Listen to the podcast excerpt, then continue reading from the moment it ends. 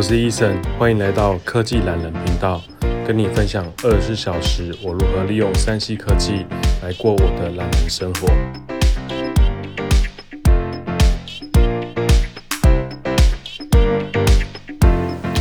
晚上七点四十分，当你工作了一整天后回到家里，一开门，温暖的灯光已经在迎接你，那种感觉真的是非常的好。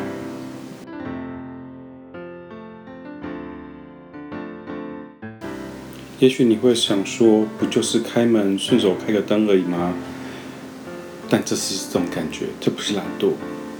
你那么辛苦的工作，不就是为了让生活感觉好一点吗？你所需要的就是 HomePod 跟智慧灯泡，利用 iOS 十三的自动化设定，侦测您在家里附近时，自动将灯光给打开来。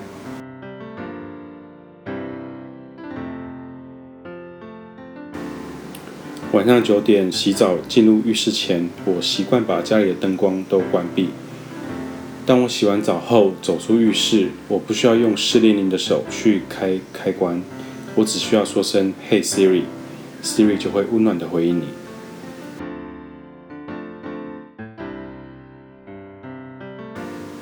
晚上十一点睡觉前，我通常会在棉被里看个书，看看手机，被窝已经很温暖。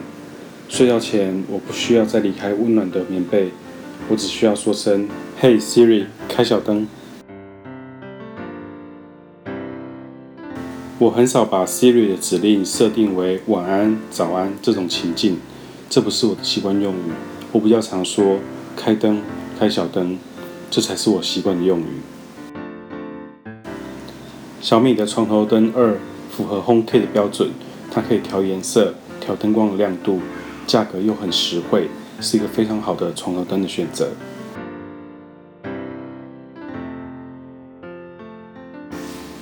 每天早上我必须早起送小孩去上学，早上六点半，我的床头灯就会亮起，亮度设定在百分之七十五，不会那么的刺眼，但是又足够明亮，可以唤醒我起床。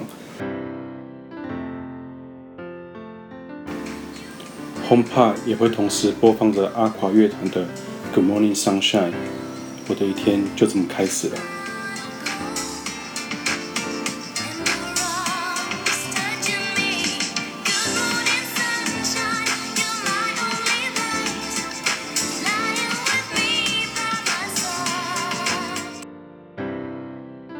赶快入手一颗 HomePod 跟智慧灯泡，你的懒人生活可以过得很有质感。以上节目为主持人个人经验分享，亦非代表任何商业相关立场，并且与苹果公司无直接关联。谢谢收听。